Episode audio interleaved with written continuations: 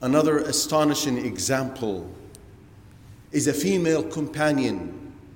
Again, one of the first few who embraced Islam with Muhammad sallallahu alaihi wasallam, and one of the seven slaves whom Abu Bakr radiallahu anhum bought and set free for the sake of Allah.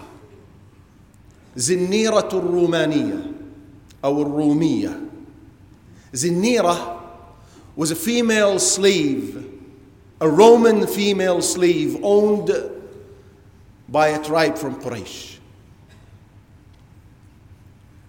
When she heard the message of Muhammad sallallahu alaihi wasallam,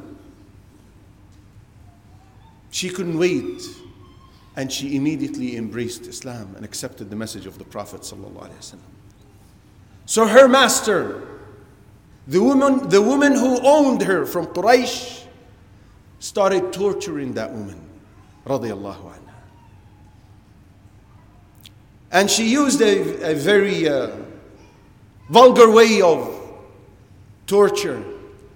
She would hit her on the head continuously and would collect other female slaves and command them to continue striking her head until Zinnira radiallahu anha lost her sight. She became blind. And they continued to torture her.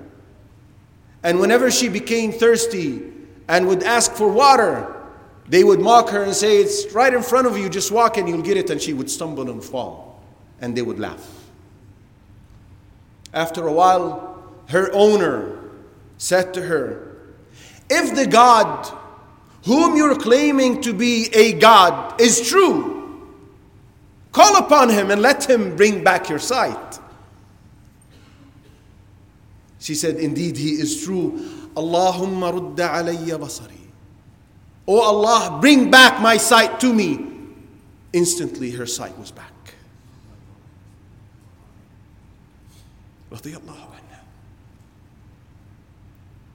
As for her master, Allah Azza wa Jal afflicted her with a disease in her head, a pain, a severe pain in the head that would not subside until she struck on her head.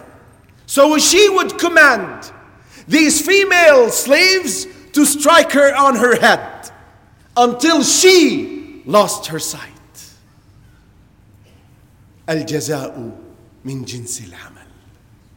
You reap what you sow.